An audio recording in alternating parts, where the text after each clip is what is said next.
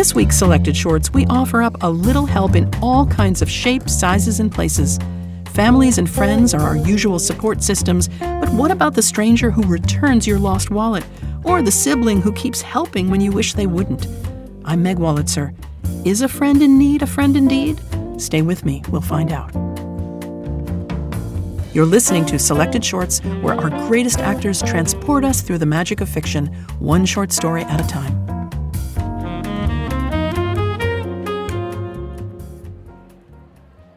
Know that song by that group that had those mop top haircuts? The song that goes, I get by with a little help from my friends? Or if you don't know that group, maybe you do know that commercial where the woman says, I've fallen and I can't get up, and help is on the way. Well, on this selected shorts, we're borrowing that idea and adding parents, siblings, or sometimes mysterious strangers to our own personal mixtape. The stories on this program look at what it means to be helped or to offer help.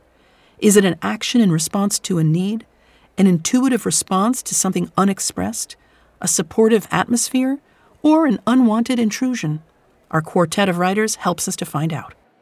Coming up in this hour, a daughter tests the boundaries of elder care, a lonely woman connects in a new city, dance partners change partners and lives, and mom's got your back, whether you like it or not.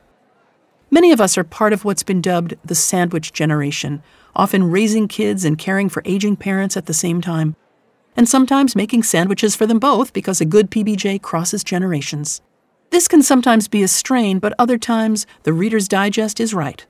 Laughter is the best medicine. Young listener, Reader's Digest? Laughter is the best medicine? What is she talking about? To which I say, Google it. And while you're there, Google I am Joe's liver. It's worth it. Enter Jenny Allen's How to Take Dad to the Doctor. Allen is a writer and performer whose works include the collection The Long Chalkboard and Other Stories, and most recently, Would Everybody Please Stop? Her writing has been featured in several anthologies, including The 50 Funniest American Writers, edited by Andy Borowitz, and Selected Shorts' own Small Odysseys. How to Take Dad to the Doctor is a little like a stand up routine, as a daughter wills herself into patience. Reader Jennifer Mudge is well known on the New York theater scene for shows such as The Dutchman and Fault Lines. Television work includes Law and Order, Natch, and The Good Wife. Here she is letting us know how to take dad to the doctor.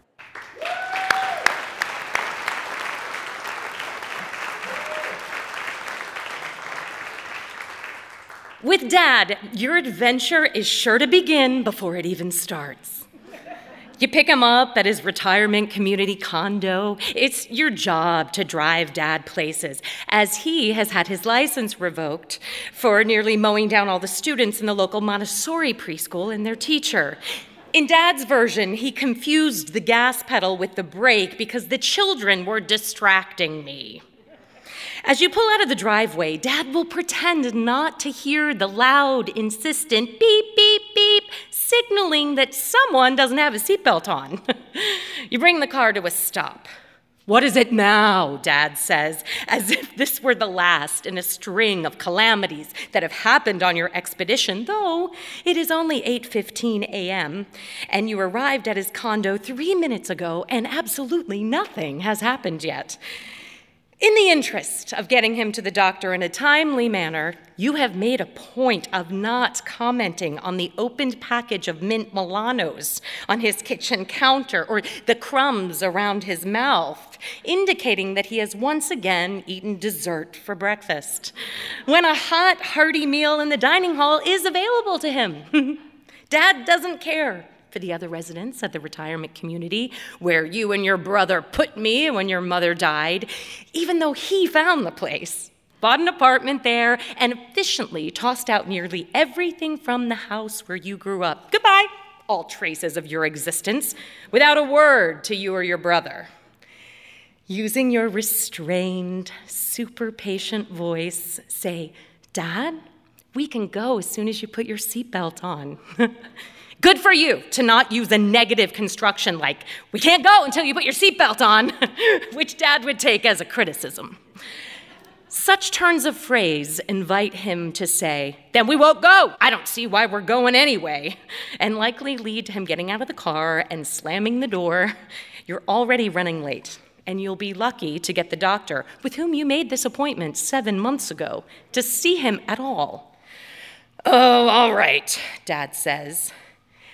Take deep, cleansing breaths while Dad treats the seatbelt like a thing he has never seen, some mystifying contraption invented to thwart him. First, he has to grope around to find the shoulder strap. Where the hell do they put these things? And then he must violently yank and yank at the strap so that it keeps retracting and getting locked in its retracted position. Take more deep breaths as Dad finally yanks it free and then grapples with the straps as if he were in a fight to the death with a furious cobra or a crocodile, like Crocodile Dundee, only frail and flailing and losing. Painful as it is to witness this struggle, it is not yet time to say, Dad, let me help you with your seatbelt. If you say this now, Dad will take offense at your treating him like a three year old, for fuck's sake. Dad's language has gotten a lot saltier since your mom died, something you find both amusing and troubling. Sooner or later, miraculously, the seatbelt will release smoothly long enough for Dad to attempt to buckle it. He does this by stabbing the metal piece on the shoulder strap in the general area of the buckle without looking down. Looking down would be a concession to the capricious despot that is the seatbelt. Finally, Dad inserts the metal piece into the buckle, but there's no click. Dad, it has to click. Jesus fucking Christ! Reach over and gently, calmly insert the metal piece into the buckle yourself, perhaps, even graciously adding, They're so annoying, right? now, at last, you can begin your journey. You start down the road. Except that today, Dad complains that the shoulder strap is strangling me and that he can't breathe.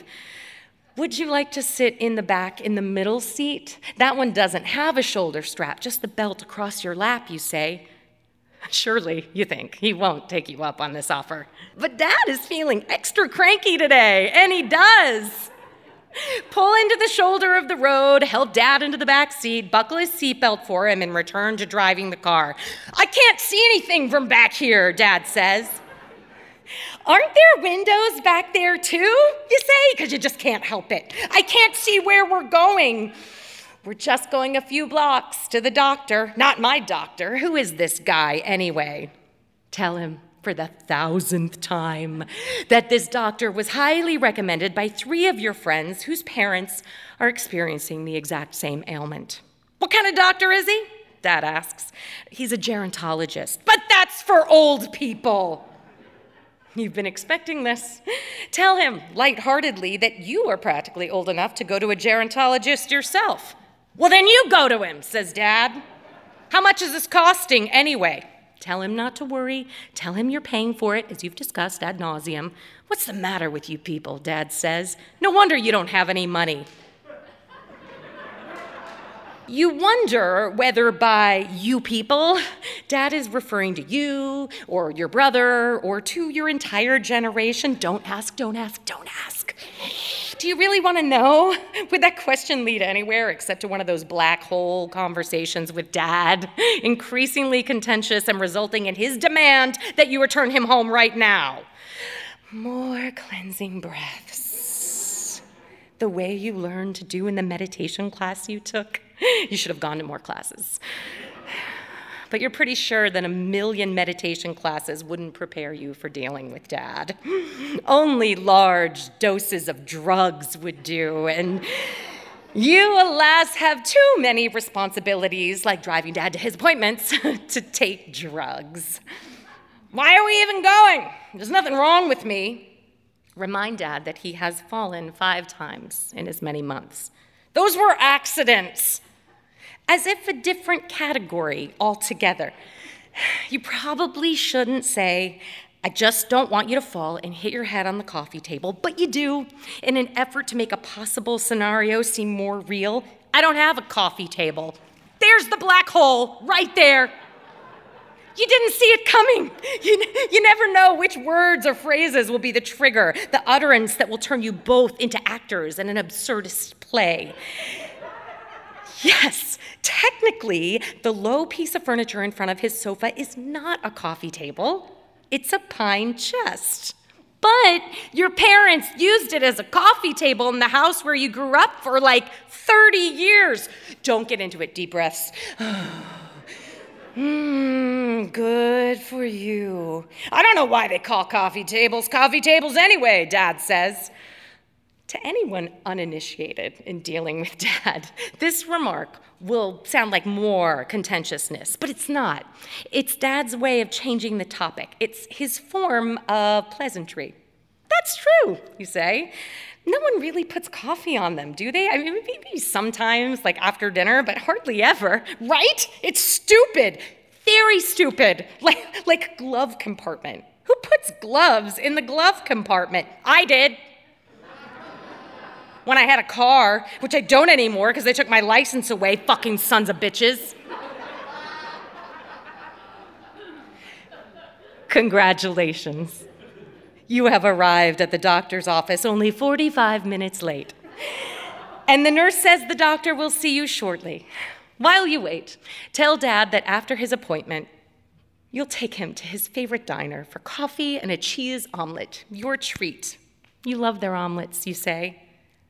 This offer will be greeted as you expect. You spend too much money. Your mother made much better omelets. The best coffee is a McDonald's, and he already ate. You take him anyway. Deep breaths. Deep breaths. Thank you.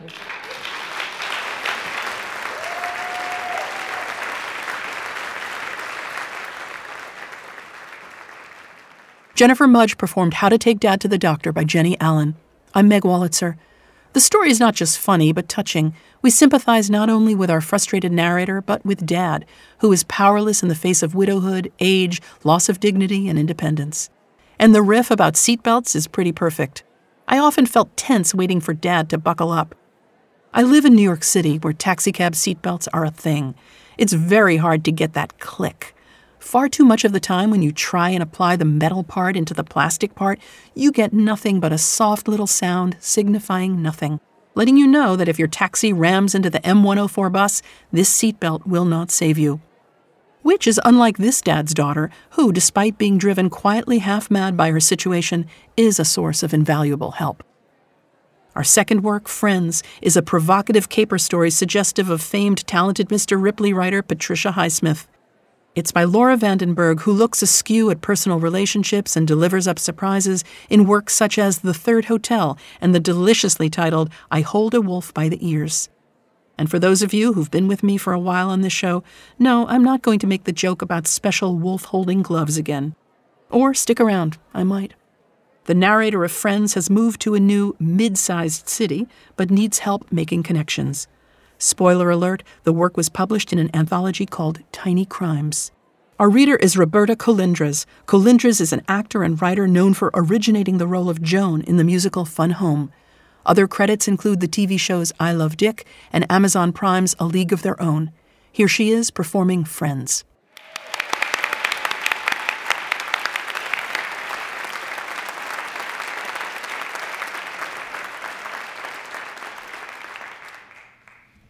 Sarah had moved to a city of medium size, the worst size for making friends.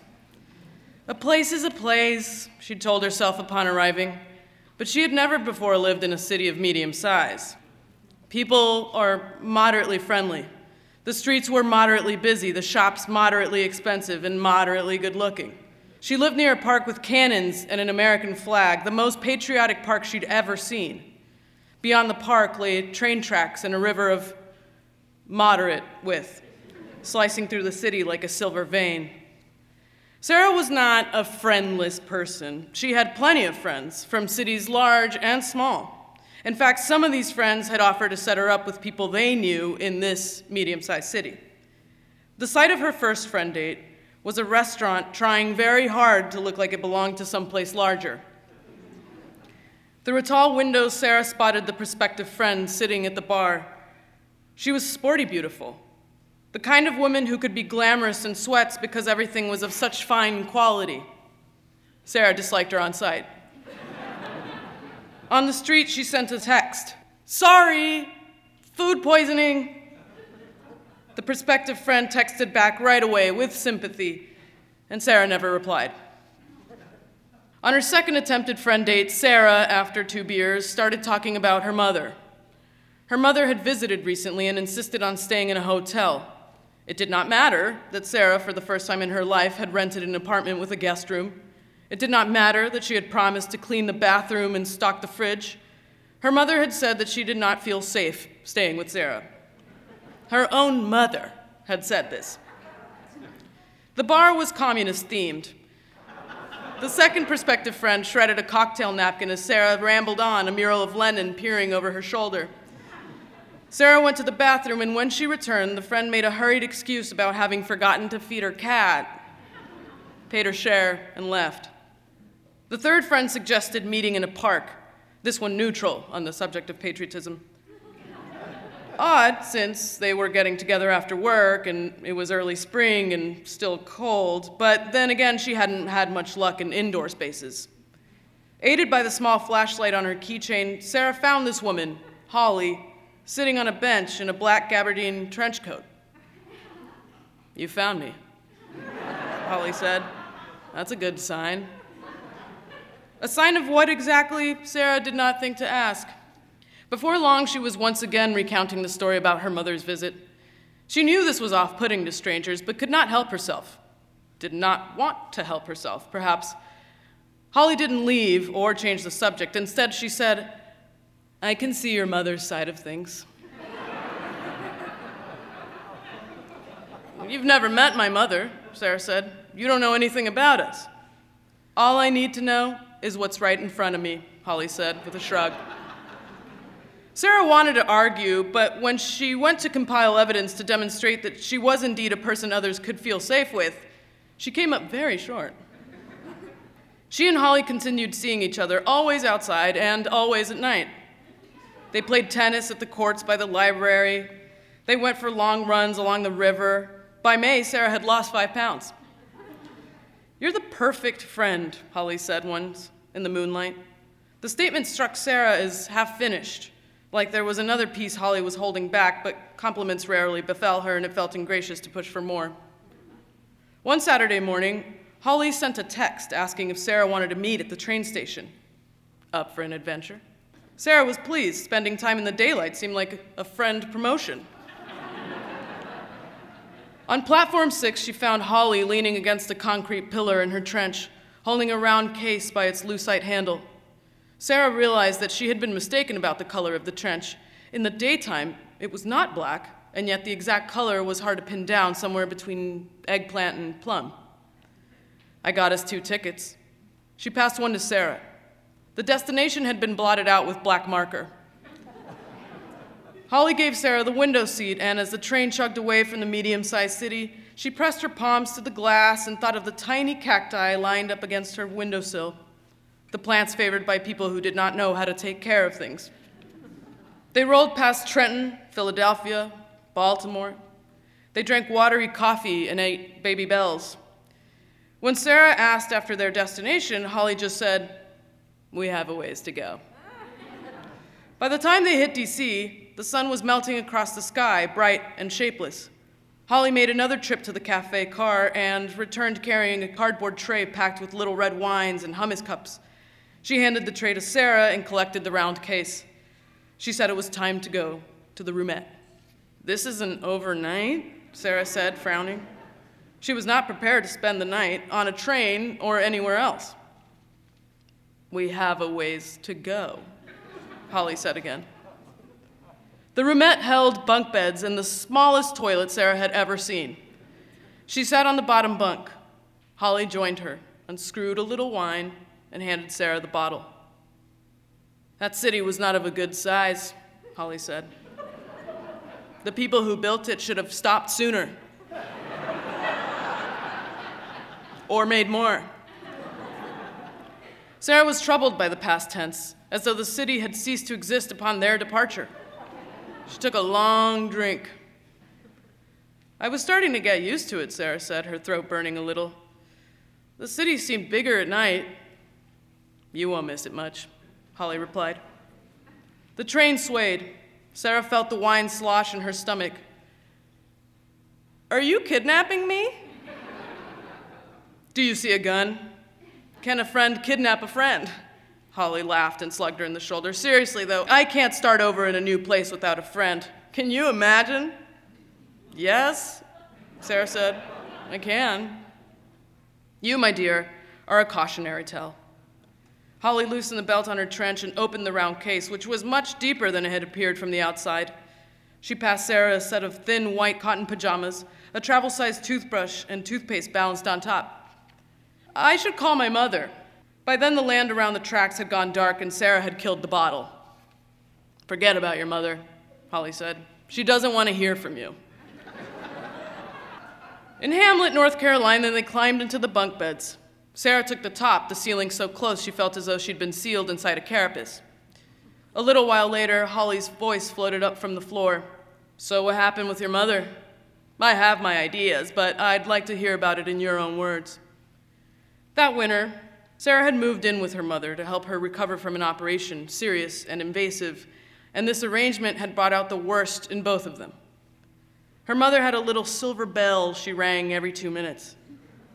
All the ways Sarah tried to help were wrong. She got the wrong things at the grocery. She always forgot to refill the bedside water glass. She left the TV remote out of reach. One afternoon, she locked her mother's door from the outside.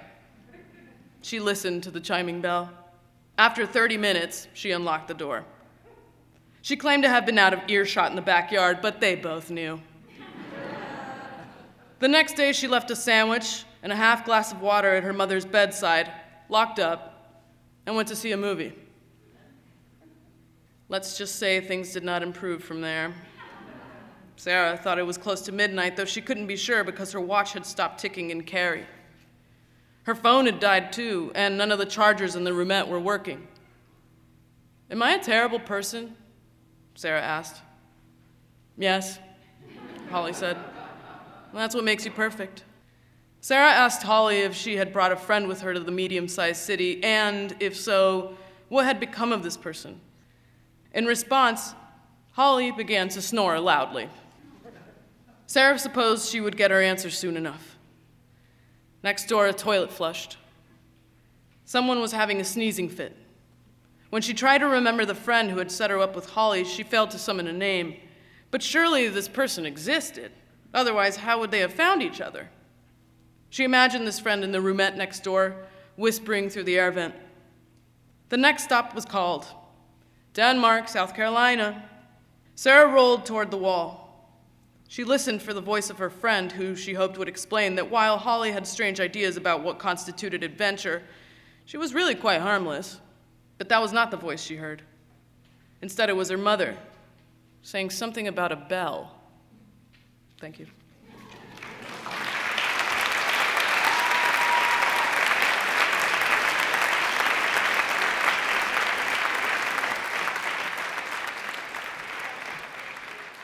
Roberta Colindrez performed Friends by Laura van den Berg.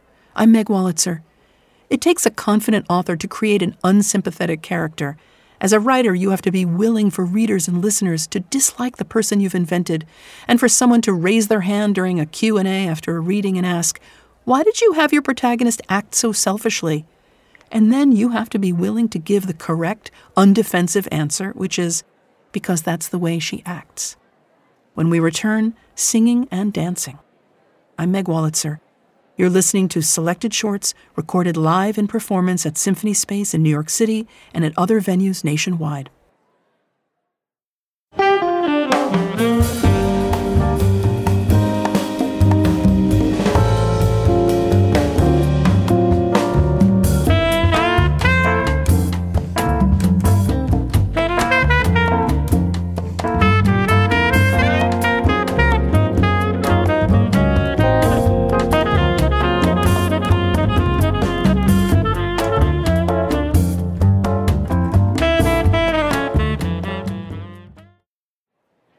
Welcome back. This is Selected Shorts, where our greatest actors transport us through the magic of fiction, one short story at a time. I'm Meg Wolitzer. This show focuses on the notion of a little help from family, friends, and strangers. What's more helpful than the perfect short story? You'll find many more in our podcast. You can subscribe on our website, selectedshorts.org, or wherever you get your podcasts. Our third work, a favorite from our archives, is from Isabel Allende's enchanting collection, The Stories of Eva Luna. Allende's fiction, which also includes the novels The House of the Spirits and A Long Petal of the Sea, often involves ordinary people caught up in the strange, marvelous, and possibly magical.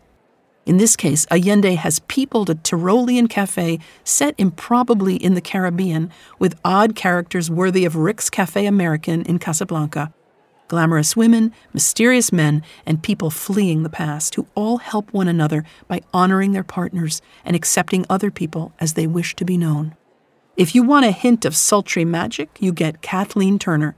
Kathleen Turner, whose many credits include creating the memorable voice of animated bunny fatale Jessica Rabbit, the films Prizzi's Honor and Romancing the Stone, and Cat on a Hot Tin Roof on Broadway. Now she reads Isabel Allende's The Little Heidelberg.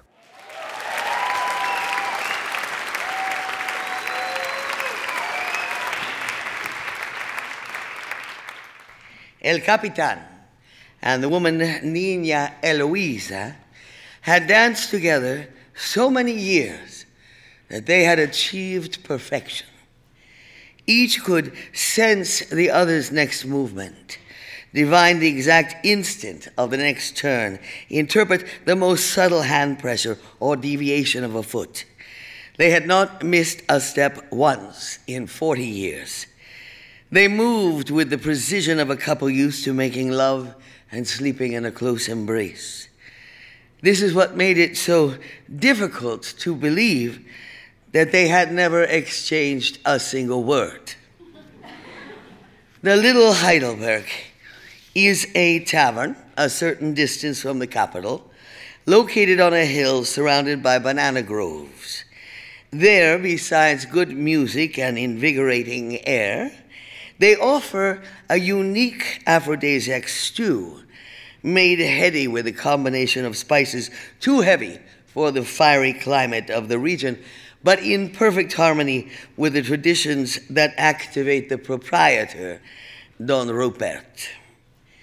Before the oil crisis, when there was still an illusion of plenty and fruits were imported from other latitudes, the specialty of the house had been apple strudel. But now that nothing is left from the petroleum but a a mountain of indestructible refuse, and a memory of better times, they make the strudel with guavas and mangoes. The tables, arranged in a large circle that leaves an open space in the middle for dancing, are covered with green and white checked cloths. The walls display bucolic scenes of country life in the Alps shepherdesses with golden braids, strapping youths, immaculate bovines. The musicians, dressed in lederhosen, woolen knee socks, Tyrolean suspenders, and felt hats that, with the sweat of the years, have lost their dash and from a distance resemble greenish wigs sit on a platform crowned by a stuffed eagle that, according to Don Rupert, sprouts new feathers from time to time. One plays the accordion, another the saxophone, and the third, through some feat of agility involving all his extremities, simultaneously manipulates bass, drum, snares, and top hat. The accordion player is a master of his instrument, and he also sings in a warm tenor voice that suggests vaguely Andalusia.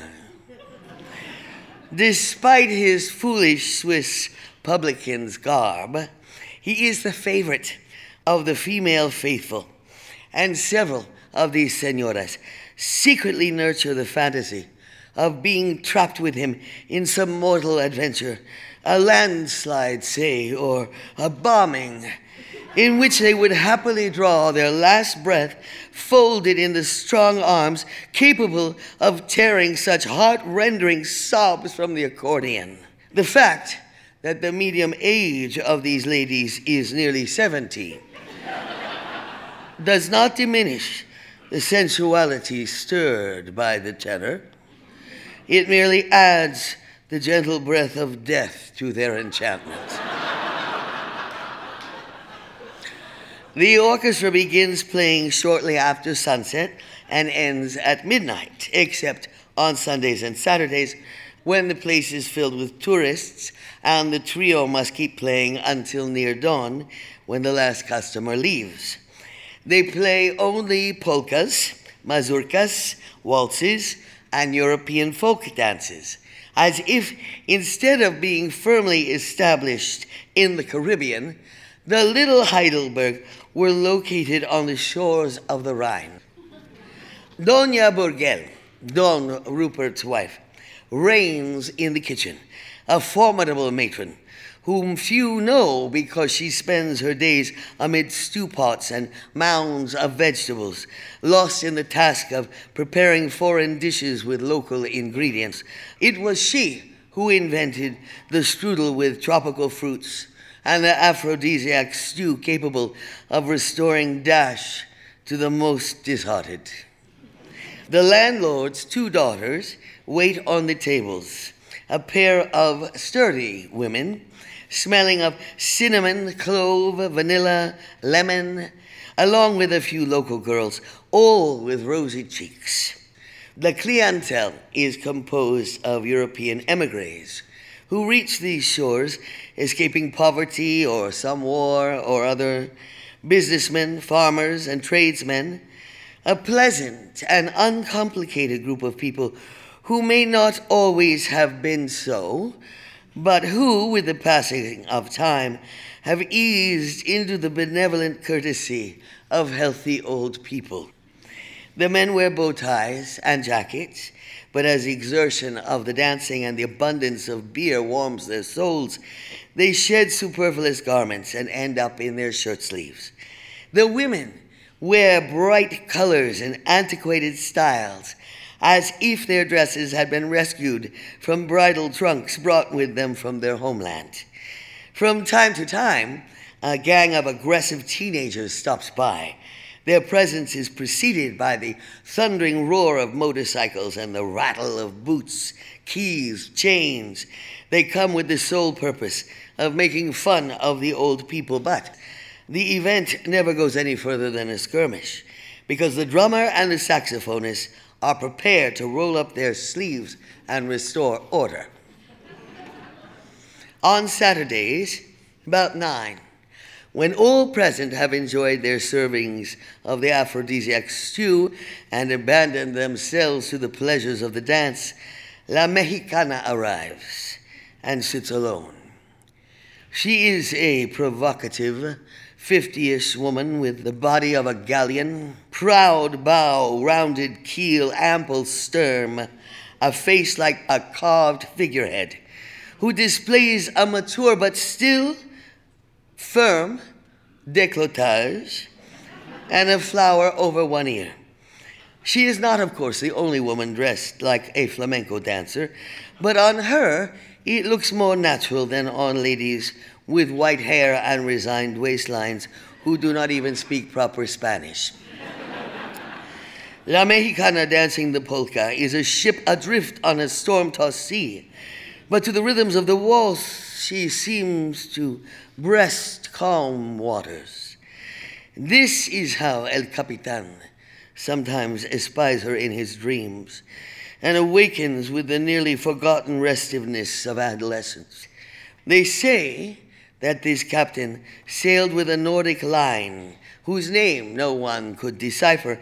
He was an expert on old ships and sea lanes, but all that knowledge lay buried in the depths of his mind with no possible application in a land where the sea is placid aquarium of green crystalline waters unsuited to the intrepid vessels of the North Sea. El Capitan is a leafless tree, a tall, lean man with straight back and still firm neck muscles, a relic clothed in a gold button jacket and the tragic aura of retired sailors. No one has ever heard a word of Spanish from his lips, nor any other recognizable language. Thirty years ago, Don Rupert argued that El Capitan must be Finnish because of the icy color of his eyes and the unremitting justice of his gaze. As no one could contradict him, everyone came to accept his opinion. Anyway, language is secondary at the Little Heidelberg, for no one comes there to talk. A few of the standard rules of conduct have been modified for the comfort and convenience of all. Anyone can go onto the dance floor alone or invite someone from another table if they wish to. The women can take the initiative and ask the men. This is a fair solution for unaccompanied widows. No one asks La Mexicana to dance because it is understood that she considers it offensive. The men must wait, trembling with anticipation, until she makes her request. She deposits her cigarette in an ashtray, uncrosses the daunting columns of her legs, tugs at her bodice, marches toward the chosen one, and stops before him without a glance. She changes partners every dance, but always reserves at least four numbers for El Capitan. He places a firm helmsman's hand at her waist and pilots her about the floor without allowing his years to curtail his inspiration. The oldest client of the little Heidelberg, one who in half a century has never missed a Saturday, is Nina Eloisa, a tiny lady, meek and gentle, with rice paper skin and a corona of baby fine hair. She has earned a living for so many years making bonbons in her kitchen that she is permeated with the scent of chocolate and always smells of birthday parties. Despite her age, she has retained some of her girlish mannerisms, and she still has the strength to spend the entire evening whirling around the dance floor without disturbing a curl of her top knot or skipping a heartbeat.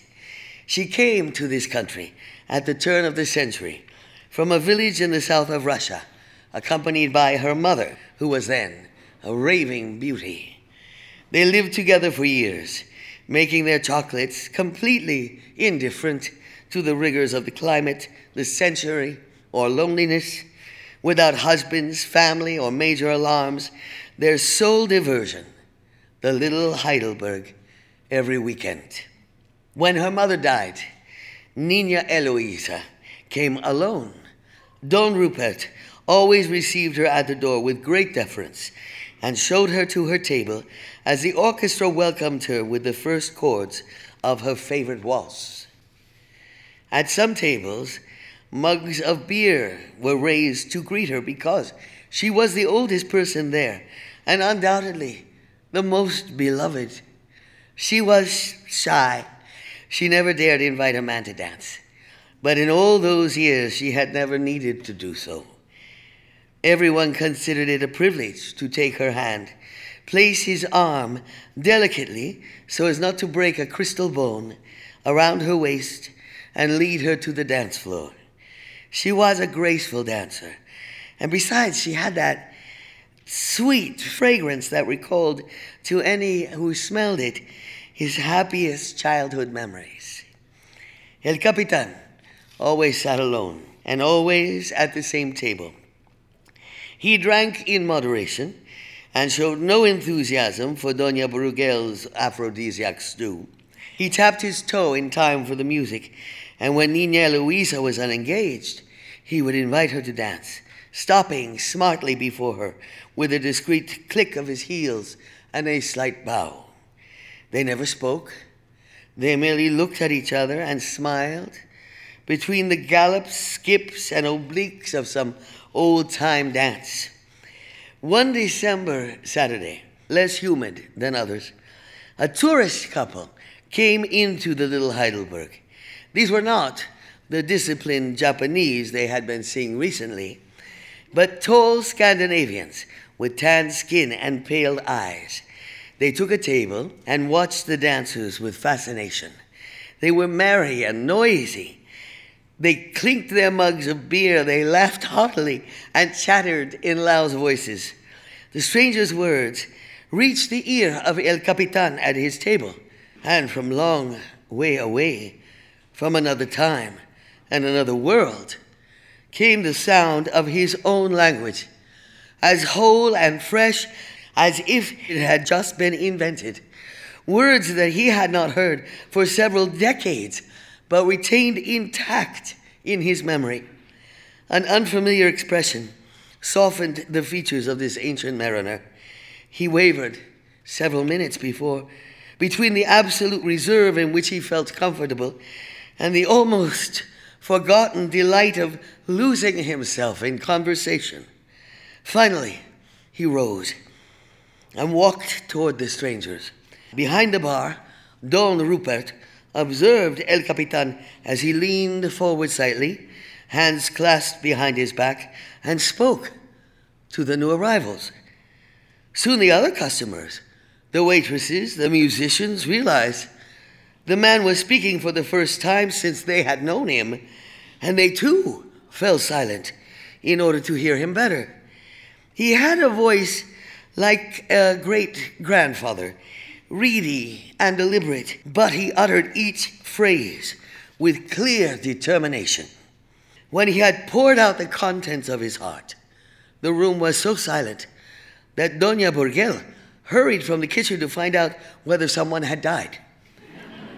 Finally, after a long pause, one of the tourists emerged from his astonishment, summoned Don Rupert, and asked him in rudimentary English to help translate the captain's words. The Nordic couple followed the elderly seaman to the table where Nina Eloisa sat, and Don Rupert trailed along, removing his apron on the way with the intuition that this solemn event was about to occur. El Capitan spoke a few words in his language. One of the strangers translated it into English, and Don Rupert, his ears pink and his mustache trembling, repeated it in his hand to four Spanish. Nina Eloisa asks El Capitan, Will you marry him?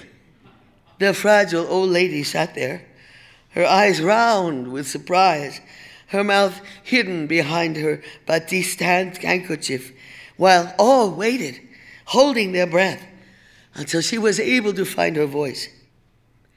Don't you think this is a little sudden? she whispered.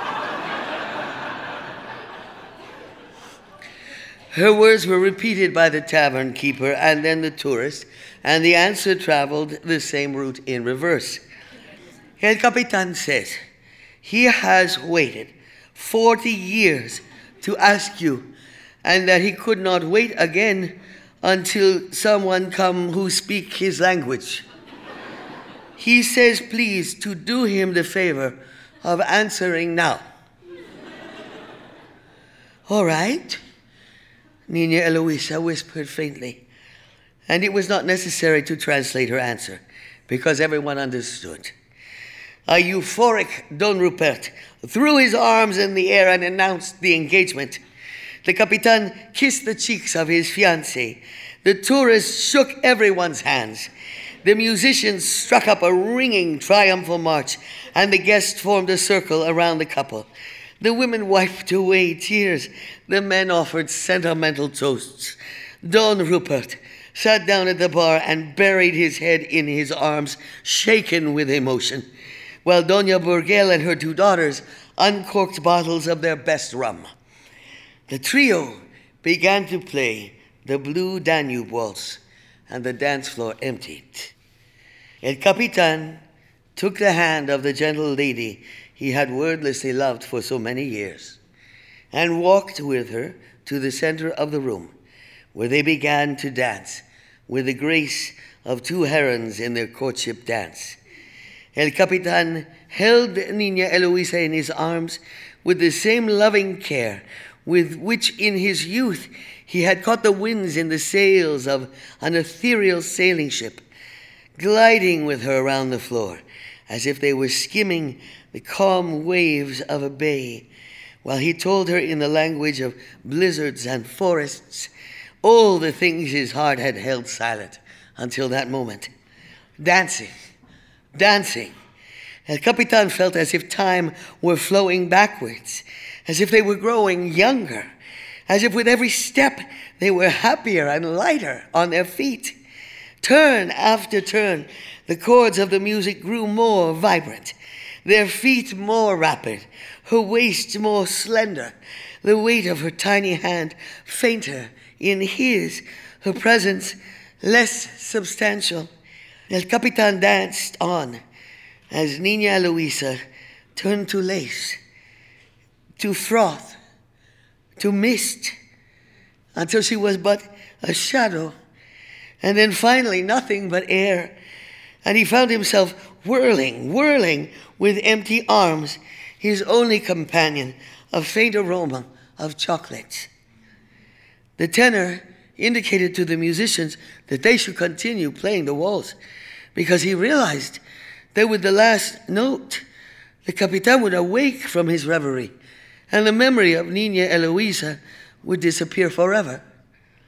Deeply moved, the elderly customers of the little Heidelberg sat motionless in their chairs until finally La Mexicana, her arrogance transformed into affection and tenderness, stood and walked quietly toward the trembling hands of El Capitan to dance with him.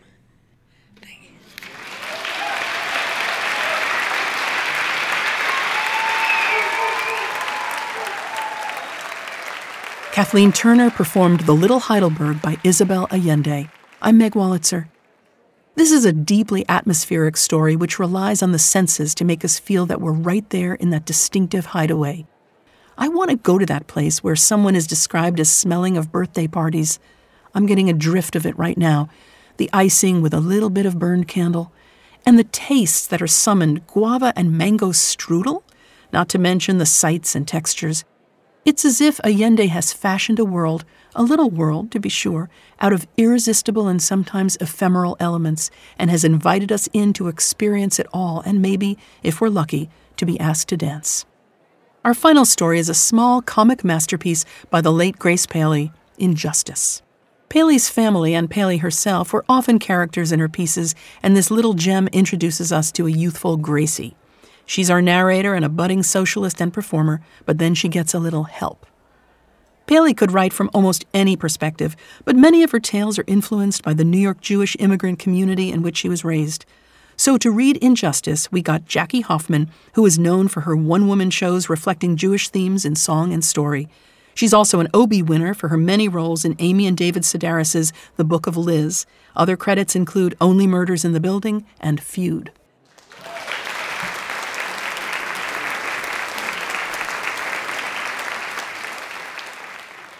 When I was about nine years old, I was a member of an organization called the Falcons. We were socialist youths under 12.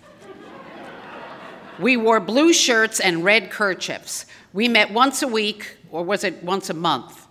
To the tune of Maryland, My Maryland, we sang, The workers' flag is deepest red, it shrouded oft our martyred dead. With the socialist ending, not the communist one, we sang the Internationale. We were warned that we would be tempted to sing the communist ending because at our occasional common demonstrations, they were more of them singing. They would try with their sneaky politics to drown us out. At our meetings, we learned about real suffering, which was due to the Great Depression through which we were living that very year. Of course, many of my friends already had this information. Their fathers weren't working, their mothers had become so grouchy you couldn't ask them for the least little thing. Every day in our neighborhood, there were whole apartments, beds, bureaus, kitchen tables out on the street. We understood that this was because of capitalism, which didn't care that working people had no work and no money for rent.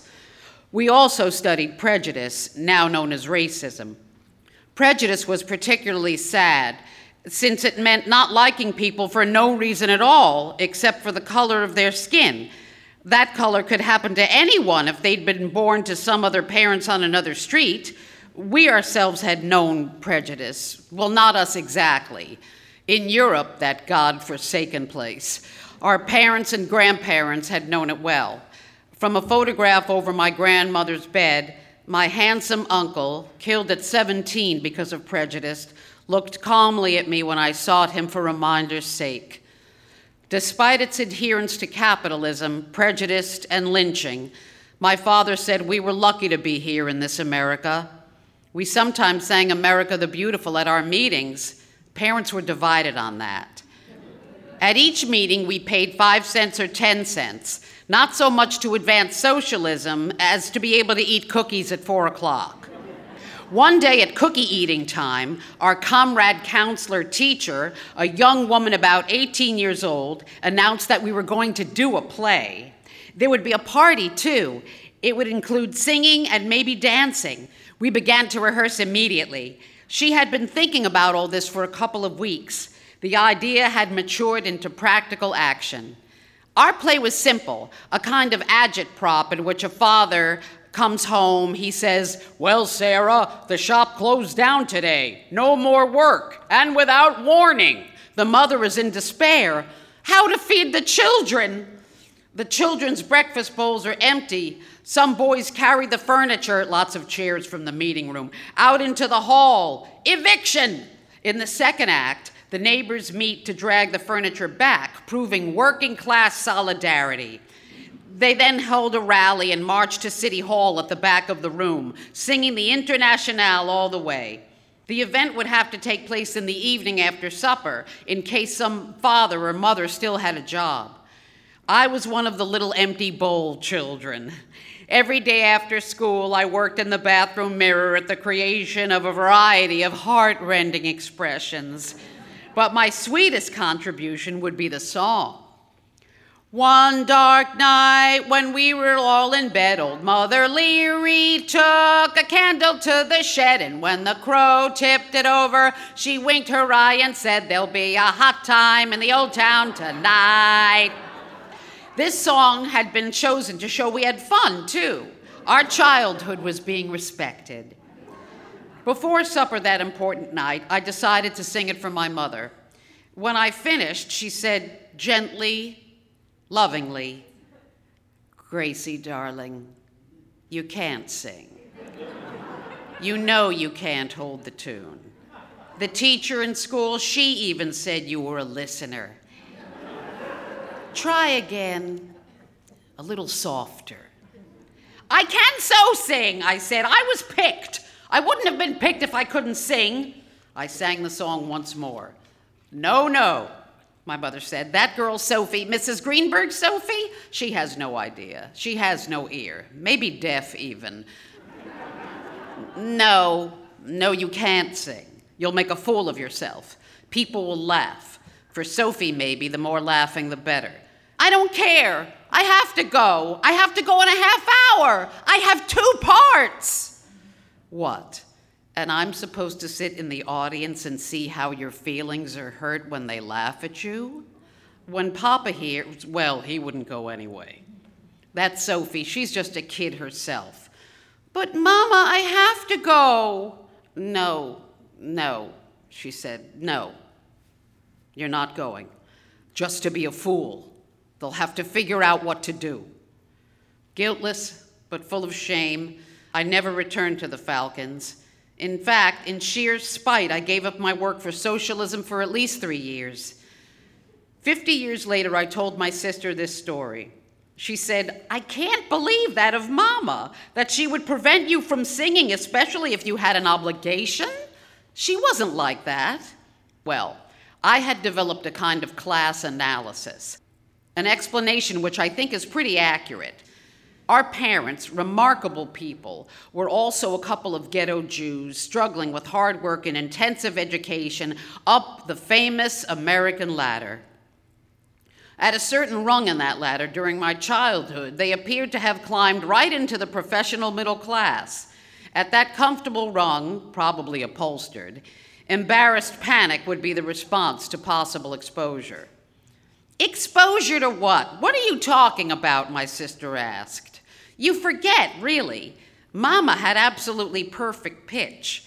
For a person like that, your wandering all over the scale must have been torture. I mean, real physical pain. To her, you were just screeching. In fact, my sister said, although you've improved, you still sound that way to me. my sister has continued to be 14 years older than I. Neither of us have recovered from that hierarchical fact. So I said, Okay, Jean. But she had not, when she was nine, been a political person, and she had never been a listener. She took singing lessons, then sang. She and my brother practiced the piano like sensible children. In fact, in their 80s, they have as much musical happiness in their fingertips as in their heads. As for my mother, though I had no ear and clearly could not sing, she thought I might try the piano. After all, we had one. There were notes on paper inside a nice yellow book that said Inventions by Bach on its cover. Since I was a big reader, I might be able to accomplish something. I had no gift. That didn't mean I must be a deprived person. Besides, why had the Enlightenment poured its seductive light all across the European continent, right into the poor, endangered households of Ukrainian Jews? Probably, my mother thought, so that a child, any child, even a tone deaf one, could be given a chance, despite genetic deficiency, to become, in my mother's embarrassed, hopeful world, a whole person.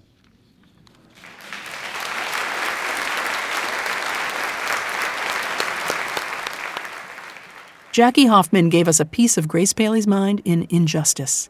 I'm Meg Wolitzer. I love the way a tiny tale folds so much into it youthful ambition, fractious siblings, the dreams of parents who've come from the old world to the new. Grace Paley is such a voice based writer, never affected, always as real on the page as she was in her life, telling things the way she saw them.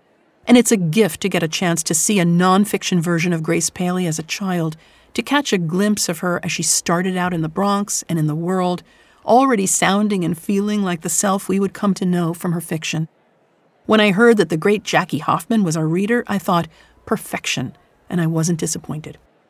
So, four stories about the ways in which family, friends, and strangers, some comic, some mysterious, may or may not offer up help.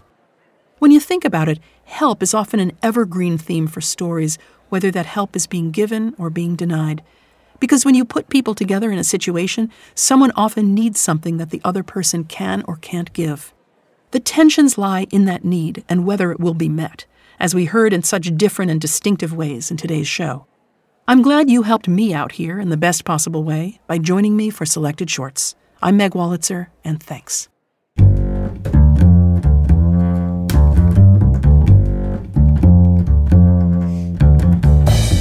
Selected Shorts is produced by Jennifer Brennan.